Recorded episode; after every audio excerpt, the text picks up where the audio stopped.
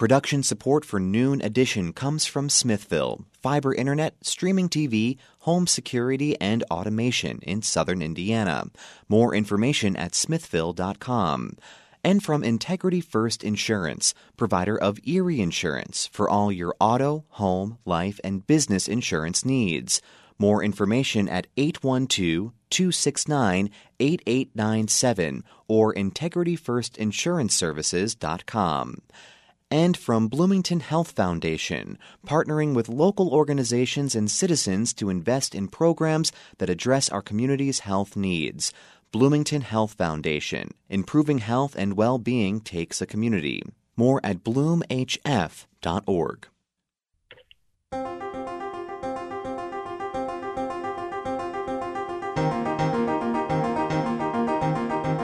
Welcome to Noon Edition on WFIU. I'm your host, Bob Zaltsberg. Today, I'll be talking with guests about the current economic trends for local businesses, uh, particularly restaurants and arts venues, as we pass a two year mark in the pandemic and now grapple with the effects of inflation. We've got three guests with us today. Jeff Mease is back. He's from One World Catering. Gabe Gloden is the Cardinal Stage manager, managing director. And Eric Spoonmore is joining us. He is the executive director of the Greater Bloomington Chamber of Commerce. If you have questions for us or comments, you can join us uh, on the program today by sending them to news at indianapublicmedia.org. You can also follow us on Twitter at Noon Edition. We're still doing the show remotely, but hopefully that's going to end very soon. Uh, so you can't call us call us with your questions. Eric, I want to start with you. Congratulations on your new position with the Greater Bloomington Chamber of Commerce. Hey, thanks, Bob, and thanks for having me. Yeah, yeah. so I'm about uh, three months into the job as president of the Greater Bloomington Chamber of Commerce, and I can tell you it's just been a real uh, whirlwind of activity since I got started on December 1st. But uh, things are really going great. I'm just delighted to be leading the chamber and to have this opportunity to make a difference for our members and for our community and to really work toward building um, uh, a more thriving business environment here in Greater Bloomington. Hey, we're glad to have you. Uh, Erin Predmore was on the show several times. Uh, we'll be we'll be tapping you on the shoulder several times as well. I wanted to give you a chance to sort of open the show by talking about. I mean, you know, you're starting with the chamber in this new job. Uh, we appear to be coming out of the pandemic, uh, even though there's some rumblings of an, you know, an, another variant that may be in our future. And now we have inflation to deal with. What's the uh, what do you think is the state of the Bloomington economy right now, the greater Bloomington economy? Well, I would say that um, you know things are looking good, and from our members, we have a lot of um, optimism. I would say it's cautious optimism, uh, but things are, are looking uh, bright, and uh, I'm excited for uh, for the future. And um, you know, as transmission rates are going down, obviously we're keeping an eye on um, you know whatever new variants may be out there. But for now, uh, things are going well. We do have some inflationary concerns. Um, you know, we have some local issues too that uh, are being discussed that could impact our workforce in terms of uh, new taxes and things like that. So we're keeping an eye on all of that. But I would say overall, the, the consensus is cautious optimism. Well, we hope to get into a lot of those issues today. Jeff Mease with One World Catering. Uh, people know that Jeff is involved with Lennie's and with Pizza X and with Hive. He's, got his hand in a lot of different things. Jeff, we've talked to you before during the pandemic. You've done a lot of creative things. Um, at this stage, we're you know two years in. How do your businesses look compared to before this started? Hi, Bob. Uh, thanks. Well, uh, you know, we're very much in the moment. Uh, um, the the restaurants that we have and catering that kind of depend on people coming out, Lennie's and Hive and One World Catering at Woolery, uh, they're all doing better. Uh, we're not where we were prior uh, to the pandemic, but uh, but we're figuring it out. The the change in uh, you know the the drop of the mask mandates has really, I think, for our staff been a uh, breath of fresh air. It's hard. It's hard working a full shift in a mask. I gotta, I gotta tell you, in a hot kitchen, uh, is about the worst. Uh, so staff are appreciating that and and not needing to be the mask police, which very often created some conflict. Uh, you know, um, so yeah, everything's going well. Pizza X has been really strong throughout the pandemic, and and so that's really helped keep all our other places afloat. So we're we're really grateful uh, for that. I wanted to ask you about that the issue with you know being the mask police. I mean, you know, you're a, a restaurant that has a lot of of local people who visit you and then return and time after time, but you also get a lot of guests from out of town. I mean, was was that an issue since Monroe County was basically, I think, the last county to lift the mask mandate?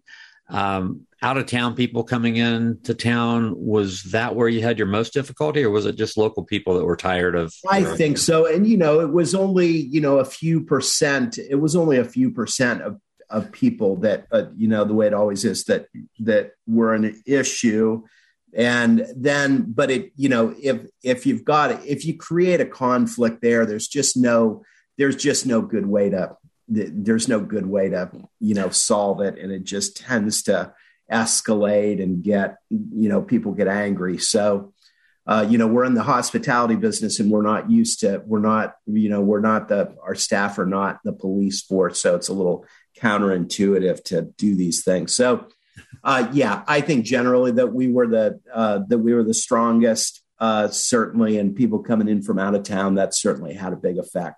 Gotcha. Okay, so Gabe, great, great to have you on the show today. Cardinal Stage. I mean, you have uh, have a wonderful organization that depends on people coming into places uh, and watching, you know, the performances, the magic that you make. So these last two years have had to have challenged you. Yeah, yeah. Thanks, Bob, for having me again. Um, and yeah, it's it's been uh, two years, unlike any other, right?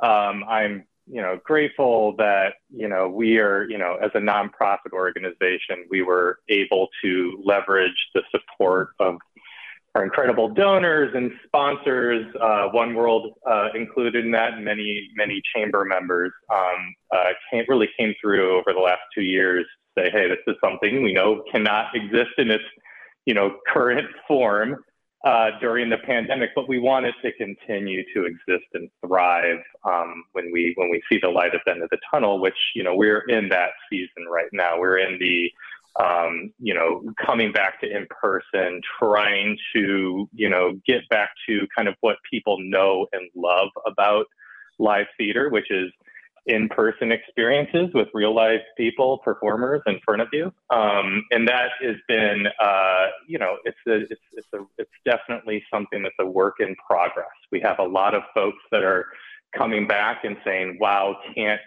believe that I'm back in the theater. I missed this so much. This is such an important part of not only you know our our you know social life, but also just their kind of like uh, identity as Bloomingtonians. You know, we're an arts and culture based community. And this is a really important component of that uh, identity. And so uh, that there's that, but then there's also folks that I think we've maybe lost for some time, you know, to the couch. And that was always kind of our, you know, I think uh, the most challenging competition was, you know, there is plenty of entertainment and content that can be delivered on any number of devices now, uh, anywhere at home. And uh, I think that, you know, getting those folks to understand that, hey, the live theater experience, the in person experience has just a lot more to offer. It's very different. That's going to be uh, a challenge going forward when we come to talk about rebuilding our audiences. Well, I really, I'm really happy to have you and Jeff both on the show today. Well, Eric too, of course, Eric, but uh, Jeff and, and Gabe have been very creative um, in trying to figure their way through this. And Gabe, I know, you know, the Cardinals come up with this uh, pay what you will pricing. That seems very creative to me. W- what's that all about? Yeah, so you know, at the beginning of the the season planning, this is early 2021 for this up for the current season we're in. We really were talking about okay, what can we do uh, as a as a community wide effort to make people feel comfortable coming back to the theater again? And how can we start to not only bring our existing audiences back in, but make it more accessible for new audiences. And seeing kind of where inflation was kind of sending prices across the board, we kind of made a decision um, uh, before we launched the season, saying, "Hey, let's let's make the cost of a theater ticket." You know, something that is going to be as affordable as it needs to be for any number of folks. Like, let's remove price as a variable for reentry into the, the this this space. And let's go out and let's talk to our existing donors and supporters and say this is something we want to do that we feel important to us, you know, rebuilding and and and coming back into you know uh, business as usual. And I think it's been a definite success in in terms of trying to get new folks back into the back to the theater.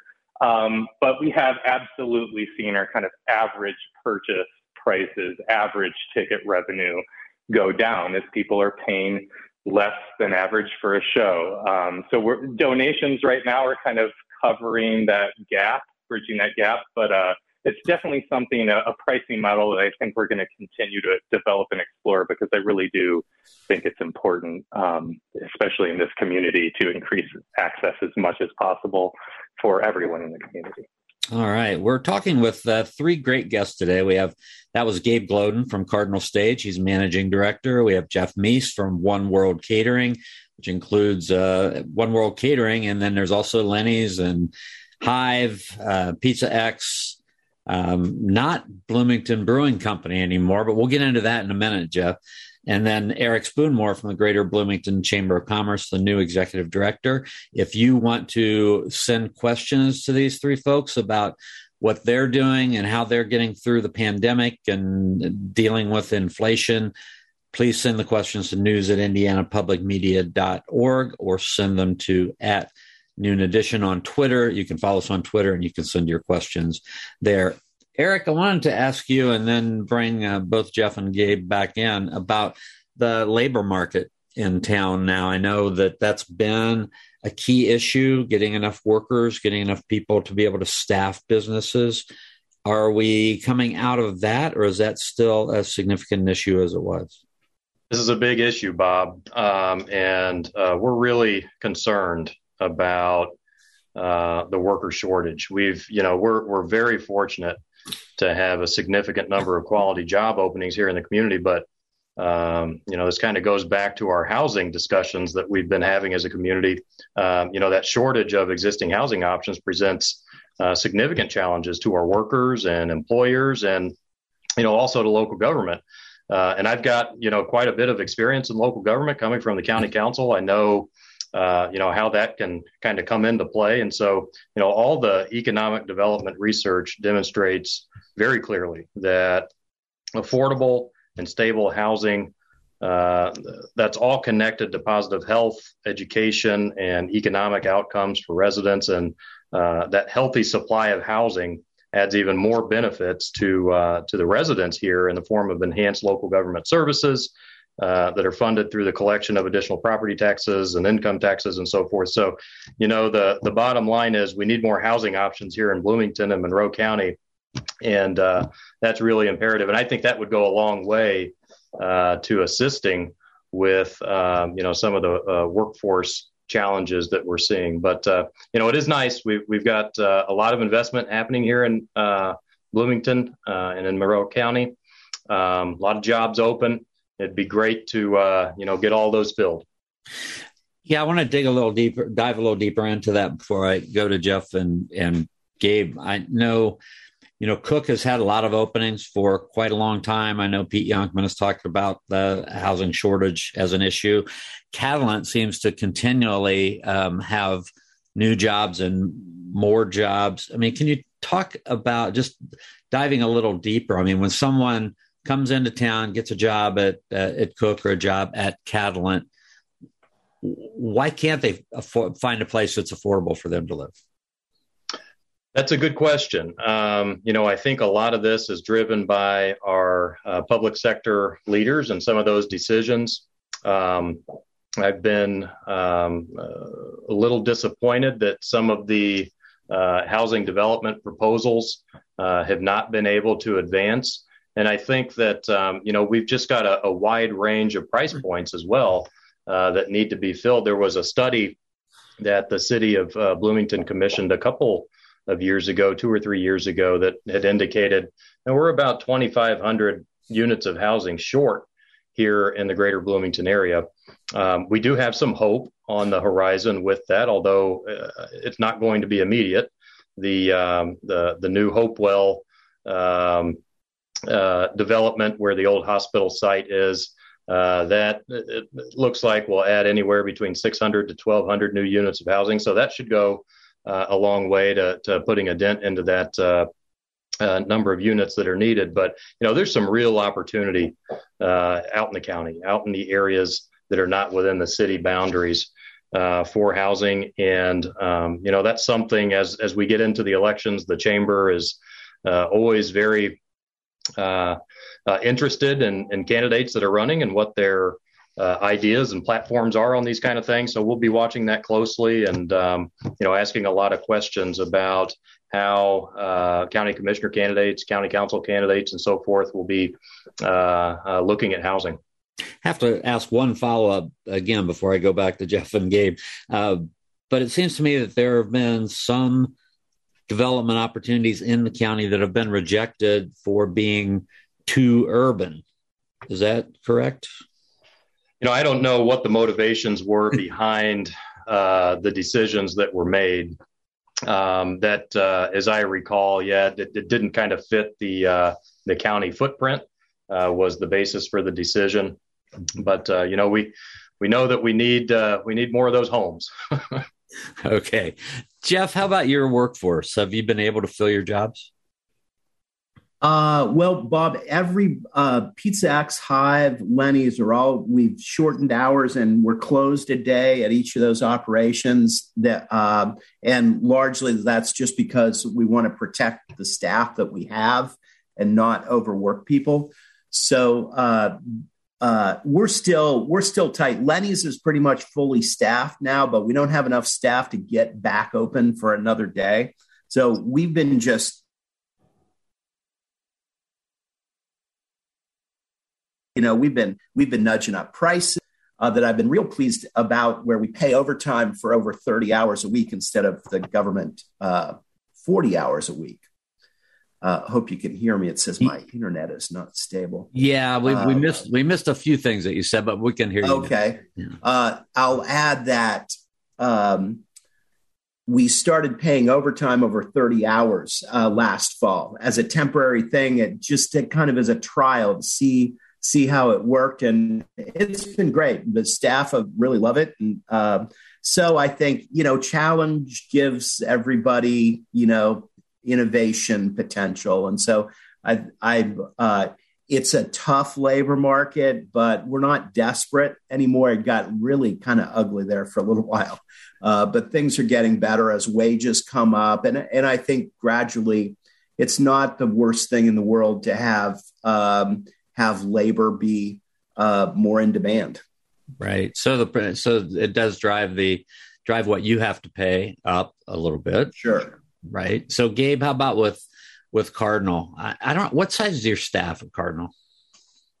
Yeah, you know, so we're right now we we have you know five full time employees yeah. and yeah. a couple part time. So we're we're very small, and I, and I'll I'll say you know over the last 15 years is kind of you know the the period when we really started to develop a professional arts sector here in Bloomington. It's still a very young uh, section of the arts and culture economy here is the, the sector that considers itself, you know, professional as paying uh, artists, you know, uh, what might be considered, you know, uh, and technicians a you know comparable wage to what they might receive in you know a major market.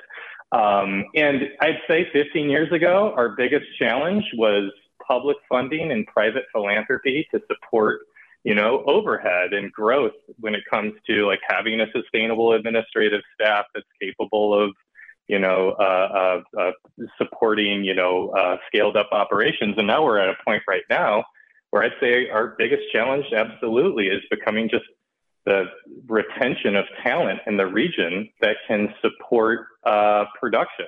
So essentially, every time we put on a new show, we're we're kind of essentially creating a new business and hiring a completely new contracted staff, putting up a show and then running it for a limited number of performances performances, and then that business kind of dissolves and we do it again. And that kind of pace and that method of, of, of staffing is incredibly challenging um, and so we are absolutely having to do whatever what Jeff just mentioned on the on the call, which is look at how our compensation can improve, our benefits can improve. But it's also just a matter of like there just aren't a lot of people in the region right now that can fill these technical positions for a lot of our shows. And so we're looking at like how can we start to attract and retain more talent. And I think housing is a huge issue. I'd say that's probably our biggest issue as an arts and culture economy right now is, is, is housing and the lack of affordable options for folks. Mm-hmm.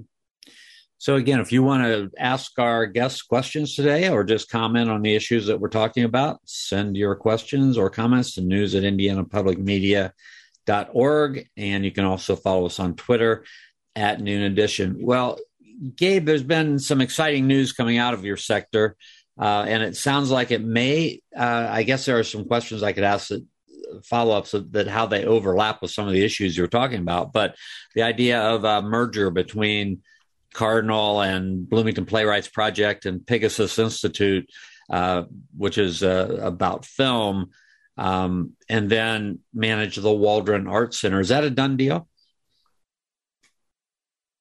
So uh, right now, the the uh, Waldron management contract is in its you know nearing its final stages of negotiation. We still we feel really confident that we're in a good position with the city of Bloomington, which owns and currently manages that that space. That we'll reach an agreement by July 1st. We also have a plan of merger that's been approved by all three boards um, to officially uh, commence uh, operations as a merged entity on July 1st which is super exciting. We are going to have a big kind of celebration where we're going to announce the new name and, and programming for the new organization on April 23rd at One World's beautiful location at the Woolery Mill. Um, so it's called the Big Bang. Uh, definitely uh, tickets are on sale. Take take a take a look. We'd love to have you there. Um, this this merger really did come about uh, with some you know uh, really I think uh, humbling kind of experiences at the beginning of the pandemic, realizing like, okay, our business model because of this pandemic is probably going to have to change and change drastically in the near future if we're going to be able to be a more responsive, you know, uh, effective and uh, efficient organization.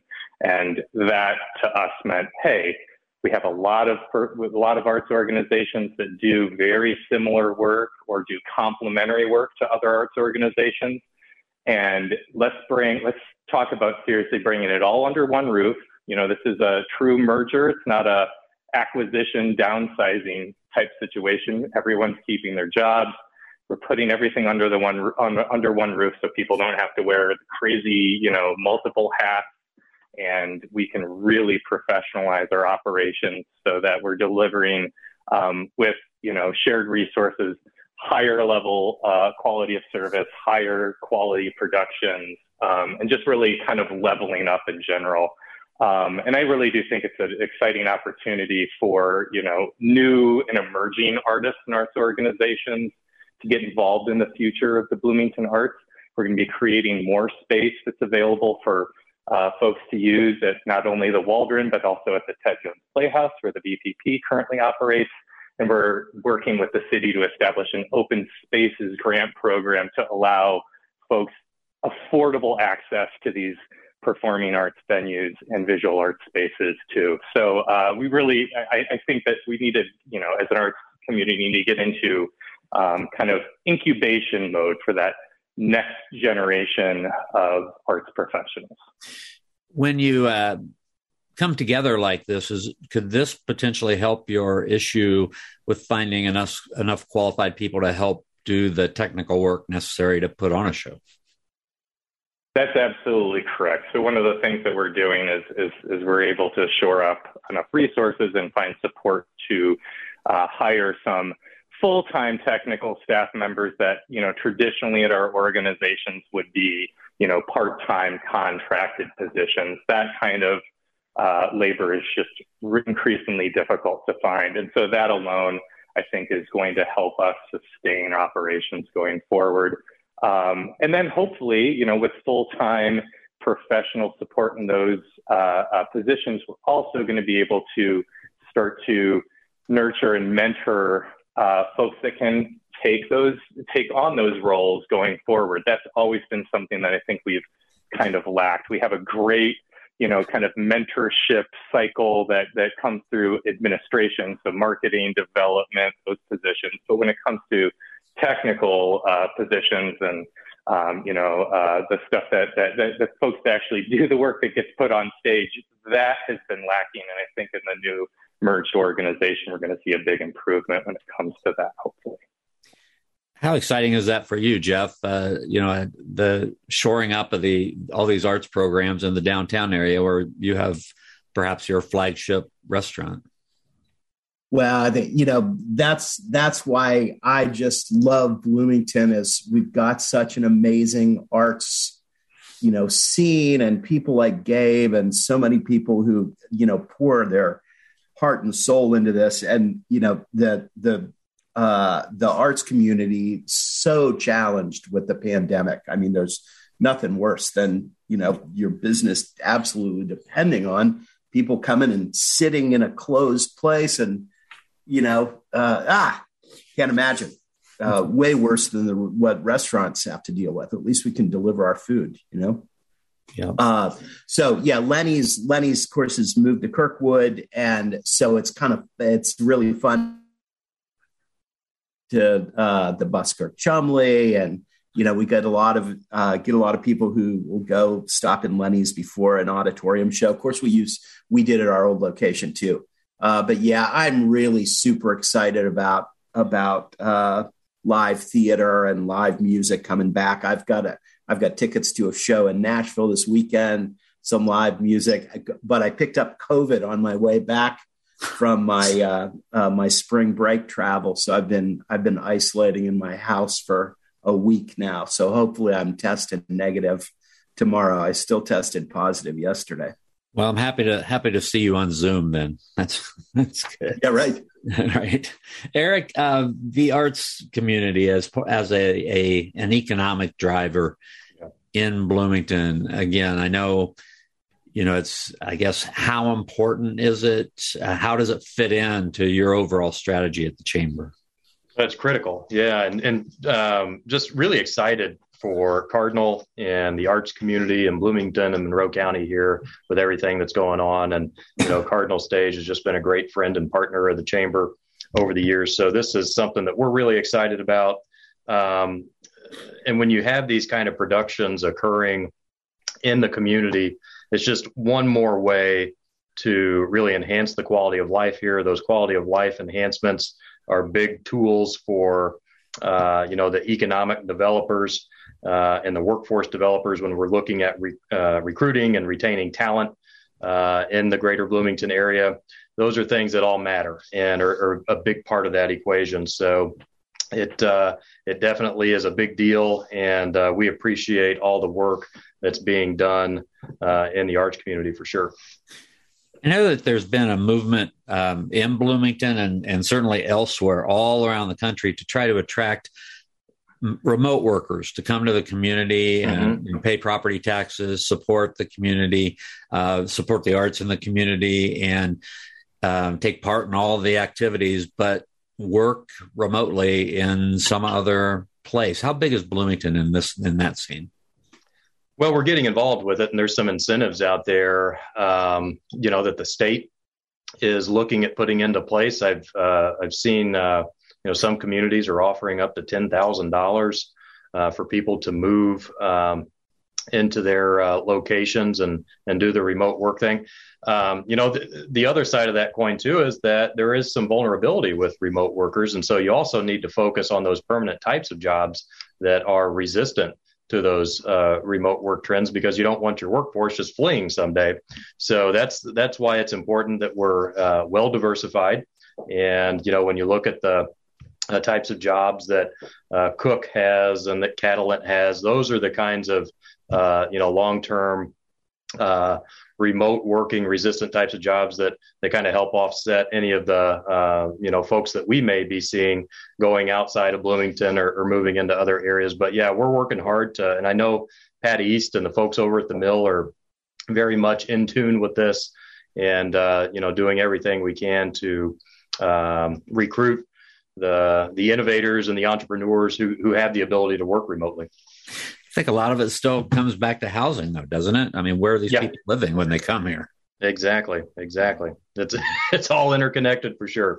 Right. Okay. So I, I wanted to ask you also just about you know you, you sort of mentioned it, but there are a couple of things on the you know on the uh, horizon. I know there's uh, possibility of a local option income tax increase. Mm-hmm. Uh, I assume the chamber will look hard at that and decide whether you want to support it or not mm-hmm. support it. How is Bloomington? Uh, you know, I've, I've, heard the mayor say many times that we're a, a, low tax community. How how is Bloomington in terms of taxation for businesses? Um, there's a couple of ways to look at it, and I agree that um, you know if, if you look just at tax rates alone, um, you know, we're a uh, we're we're very competitive here with with a lot of other communities and, and on the low end. Um, you know, that doesn't necessarily take into account assessed values, however, and we know that uh, Bloomington, Monroe County is one of the highest cost of living places uh, in the state of Indiana, if not the highest cost of living place. And so, you know, I don't know why the property values uh, and the assessed values here are so high. Um, that's a good question. There's a lot of different opinions about that but uh, you know that certainly factors in uh, to the cost of living as well too. That uh, a lot of other communities with lower tax rates or, or perhaps higher tax rates, uh, you know, they don't have those higher assessed values. So yeah, we'll we'll definitely be taking a look at uh, the local income tax proposal that uh, Mayor Hamilton has has been talking about. We just received the the 24 page memo uh, from the mayor's office yesterday. I haven't had an opportunity yet to to fully comb through it, but that's uh, something that my staff and I will be looking at uh, and getting in touch with the, chamber members for their opinions on as well too as we're polling them. Um, you know, it does just I, I, did see some kind of back of the napkin uh, calculations, and based on what uh, they're asking uh, in terms of what needs to be funded, it would require about a one percent uh, increase to the existing rate. So we're at 1.35% right now for the local income tax rate, and it would have to jump up. Well, it'd be about an 80% increase to that to get it uh, to 2.35% to fund everything that's being asked for. So that's a, you know, when when we're talking about uh, taxes on our workforce and our uh, folks here in a, in a, very high inflationary period, that's a significant um, uh, increase in taxes uh, on income. So something we're very uh, interested in for sure. How does your experience on the county council translate into looking at these kinds of, of tax increase issues? Yeah, it'll be helpful. Um, I, I did have a lot of experience uh, looking at local income tax rates. And in Indiana, it's a very complicated process. So you have the local income tax council that has to approve all of this stuff. That council is made up of all the fiscal bodies of the different government units in the county. So here in Monroe County, that would include um, uh, the city council, that's the fiscal body for the city of Bloomington. And then the Monroe County Council is the fiscal body uh, for Monroe County government. Uh, the Stinesville Town Board uh, would be their fiscal body, although they have uh, kind of a minimal role to play based on their population. And then uh, the other body would be the Ellettsville Town Council. And so uh, all of those folks uh, have a, a, share of the votes. And um, my understanding is under the current law that if eight city council members were to approve any modification to the local income tax rate, that would be enough to change it throughout Monroe County. If they don't get eight, they would need to uh, find other um, uh, votes from some of those other bodies to to get it passed. Mm-hmm. Well, as as we know, the, those of you who watch uh, Bloomington politics, nine Democrats on the city council, but it's not always easy to get eight of them to agree on anything. So, so I guess we'll have to. That's correct. We'll have to wait and see how that goes. Um, I have a specific question for Jeff, and then a specific question for Gabe. Big issues, uh, big changes with or, your organizations. Jeff Mease One World Catering, uh, as I mentioned, several of your businesses before, but but the Bloomington Brewing Company, first craft brewery in Bloomington, you have sold that business, correct? We did, yeah. We uh, we sold it uh, at the end of the year. Uh, we were the first craft brewery in Southern Indiana, Bob. Actually, okay. opened. We opened in 1994. Okay, so what what went into that sale, and why did you decide well, to, to, get out of that uh, business? Uh, you know, it it's it's a very different business from our other businesses, and a uh, bunch of reasons I could talk about for much more time than we have. But essentially, uh, you know, we just hadn't been able to grow that business uh, where I'm very distracted. Uh, the Bloomington Brewing Company is a small company with a very small crew. So my attention was really critical, and my attention always wanted to go other places. So at some point, you just say, you know, somebody else could be doing this better than I could. And can I find that person? And that's the trick, right? You're selling something. I, I probably would have been, I would have loved to sell it five years ago. I just didn't really know how. But I finally just decided I'm gonna. Lennie and I decided we're gonna find a we're gonna find a buyer, and uh, we don't know what that's to look like, but by God, we're to do it. And we we found just a great uh, we found just great people. Uh, Amanda and Jared Franklin who love the brands and really wanted to get in the beer business, and they're 20 years younger than we are, and uh, so I'm we're just super thrilled how it turned out. You know, they're going to be able to grow the brands. I always hate to see when somebody has to shutter a business that's really developed, you know, a following and uh, you know, so I feel we feel real fortunate that uh, we made a fair deal and uh, it's good.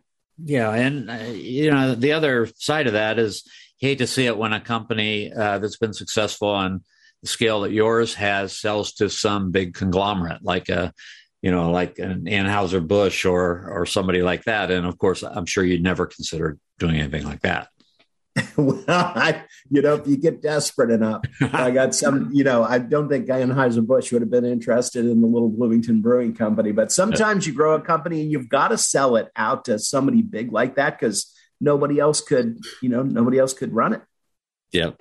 All right. So Gabe, I wanted to ask you about the Waldron. So, what's the what's the benefit of having everybody under one roof at the Waldron, and will that um, start being the the main the main place for Cardinal Stage performances as opposed to the Buskirk-Chumley, for instance?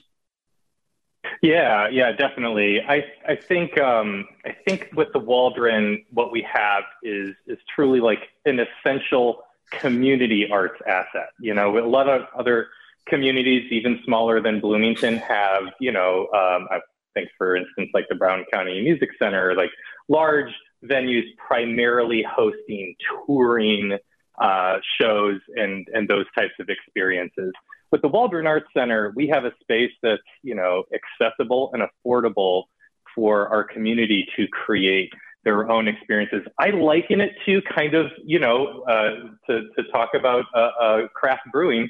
It's essentially kind of the craft beer for the performing arts in Bloomington. It is something that is really high quality that's locally crafted. And when you go to a community, are you going to go to, you know, a new community? Are you going to go to a place and grab a Budweiser? No, you're going to go and grab whatever that craft brew is. And we want to be the Waldron, we want the Waldron and these community art spaces to be essentially that for our artistic identity here as a community. And that really means like locally grown, locally conceived and produced works of art that Bloomington can be proud of, right? These are our, you know, shows. These are our you know, galleries. You know, that that I think is really important to us, kind of distinguishing ourselves from the surrounding region as a as an arts economy. And the Waldron is still an essential component of that because there just aren't a whole lot of spaces that are that small, intimate space that's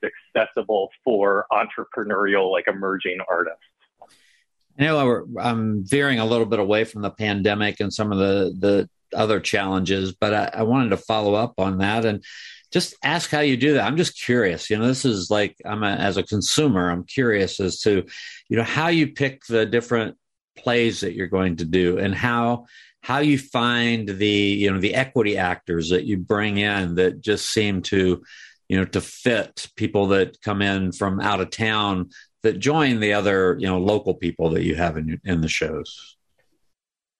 Boy it's it's a it's a question that we ask ourselves every season is how do we create uh, uh, experiences for this community, which is, you know, again, not a traditional like theater going, you know, uh, community. It's it's really the arts and culture for for decades had been kind of the sole enterprise of the university, right? Um, and it wasn't until you know Bloomington Playwrights Project and some other uh, folks in, in just the last few decades kind of emerged as leaders, and it it really is a challenge because we're talking about you know wanting to continue to attract that university audience that maybe you know understands or has an experience with theater and knows kind of what theater should be. But then we're also trying to be a big tent theater that can appeal to audiences in the surrounding uh, communities and counties. Ellettsville bedford you know. And uh, it is a delicate balance every year is trying to find some shows that we think are going to have a broad appeal but still fit well into like a, a season of programming that feels intentional for the community. Um, and so I think with this merged organization, what we're going to have is a really great opportunity to find, you know, new artists and playwrights and and and creators uh, to develop new work that is we think is going to have a very specific thematic appeal to Bloomington, but also continuing to do the kind of things that Cardinal has been kind of known to do, and which is theater for young audiences, you know, big tent family holiday programming that bring in people maybe that are, you know, not as comfortable with going to take a risk on a brand new work. And I think bringing those all under one roof, I think really opens up people like that buy ticket to one thing to the broad spectrum of, of, of the theatrical experience. We have about 10 minutes to go in our program today. So if you have any questions or comments for Gabe Gloden from Cardinal Stage, Jeff Mease from One World Catering, or Eric Spoonmore from the Greater Bloomington Chamber of Commerce, send them to news at indianapublicmedia.org, or you can follow us on Twitter at Noon Edition and send your questions there. I wanted to open up this discussion about the, the university influence and the partnerships that come with having the university here, either the partnerships or just trying to figure out how you know what what your role is um, with some entity as big as the university here. Eric Spoonmore, um, with your role as the executive director of the Greater Bloomington Chamber of Commerce, um, what kind of things do you do to interact with Indiana University, and and how can you how can you leverage the university in working with chamber members?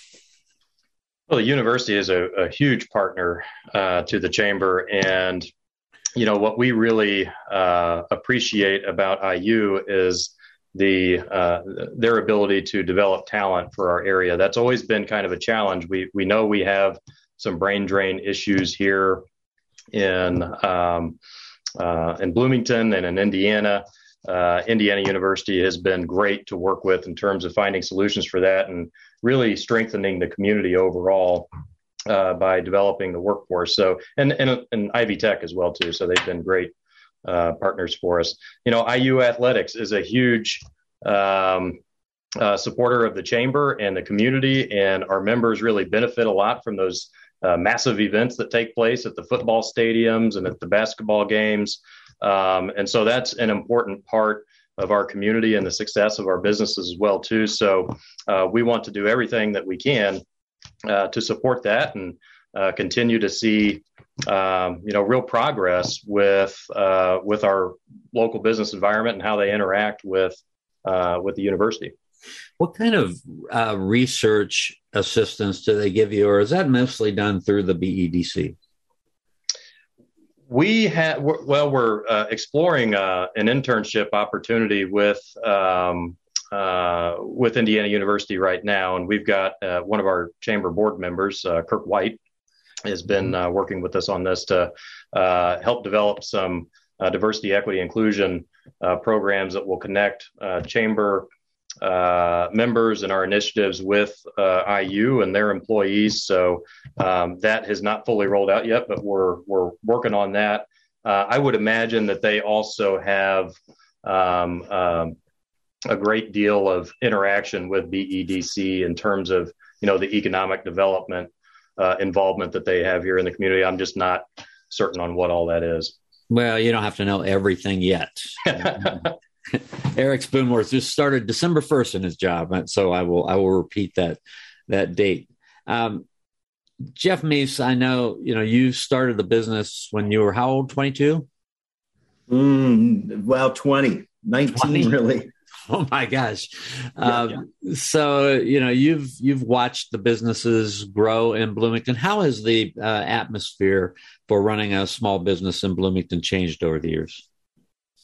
Uh, I I think generally, and not just Bloomington, it, it, you know it gets harder to start things. Uh, the the reg I tell people the regulatory net um, in all sorts of ways sort of tightens. I think over time, and so I think it's harder to start things now, uh, at least in my business, than it was you know 40 years ago.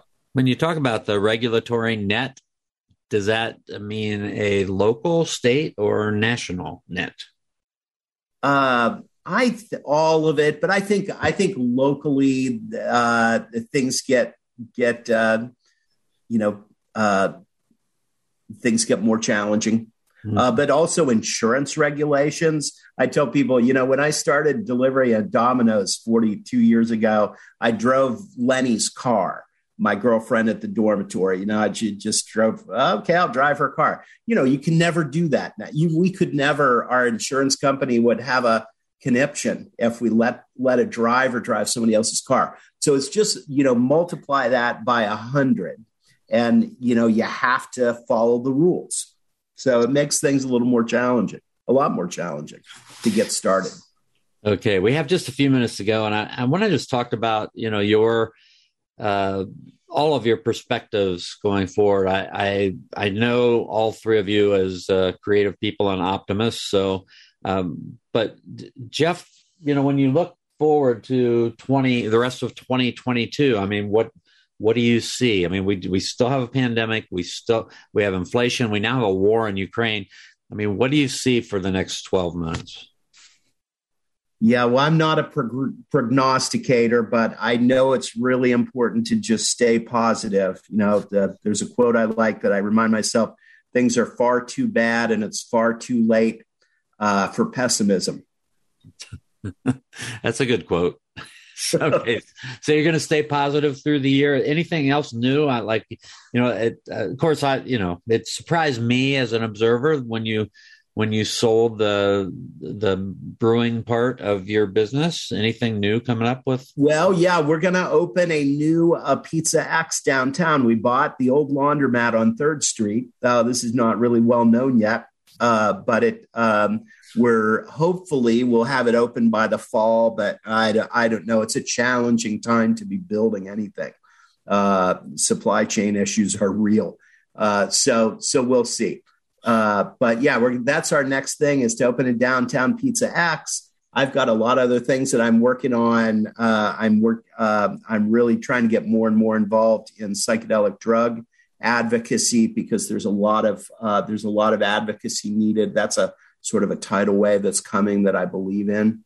And um, uh, yeah, business wise, we're just gonna kind of keep our nose to the grindstone and keep pushing forward get reopened at Hive for dinners and breakfasts. Mm-hmm. Uh, get reopened seven days a week at Lennie's, hopefully, and Pizza X, not too far down the road. Okay. And Gabe, how about Cardinal? I know you've got a lot on your plate right now. So, what do you see in the next 12 months? Where where are we going to be when we talk next year at this time? Yeah, that's a great question. I I, I, I just want to say I'm really excited about that downtown Pizza X location. If I'm going to be headquartered at the Waldron, I will be uh, patronizing that establishment frequently. Yeah, um, but I really do think, uh, yeah, absolutely. I really do think that like the the kind of thing that gives me the most hope and sense of optimism is kind of this.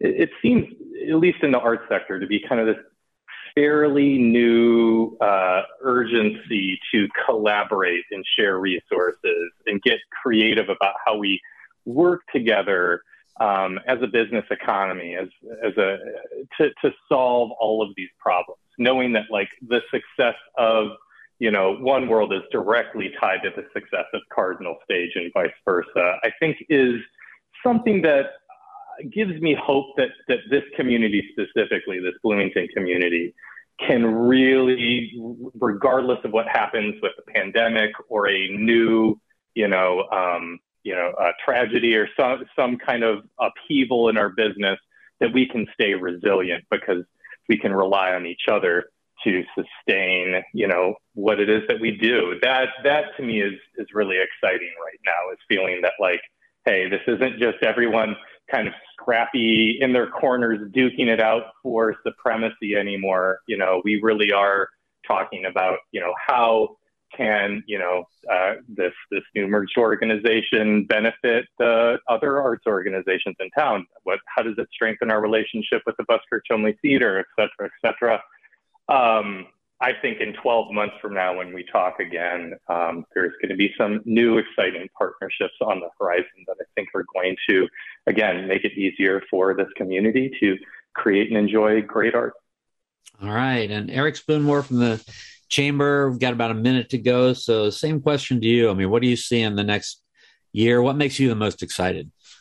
Yeah, you know, for me, the the priority areas are, are really going to be our membership and putting that consistent focus on business members and uh, recognizing that small businesses are instrumental to our local economy and the quality of life here in Bloomington. So we'll focus a lot of our uh, efforts on regaining the members that dropped off during the COVID 19 crisis, and we're winning a lot of those folks back. And then, uh, you know, really delivering on the value proposition of membership so that we can uh, retain our current members and maintain a strong rate of retention uh, into the future. You know, as the voice of business in our region, the chamber's really engaged and involved in so many areas that impact what we love most about uh, Bloomington and Monroe County. We, we've got this belief, and it's uh, it's called better business, better community, and that recognizes that you know we can all prosper when opportunities for professional and personal growth are available to everyone.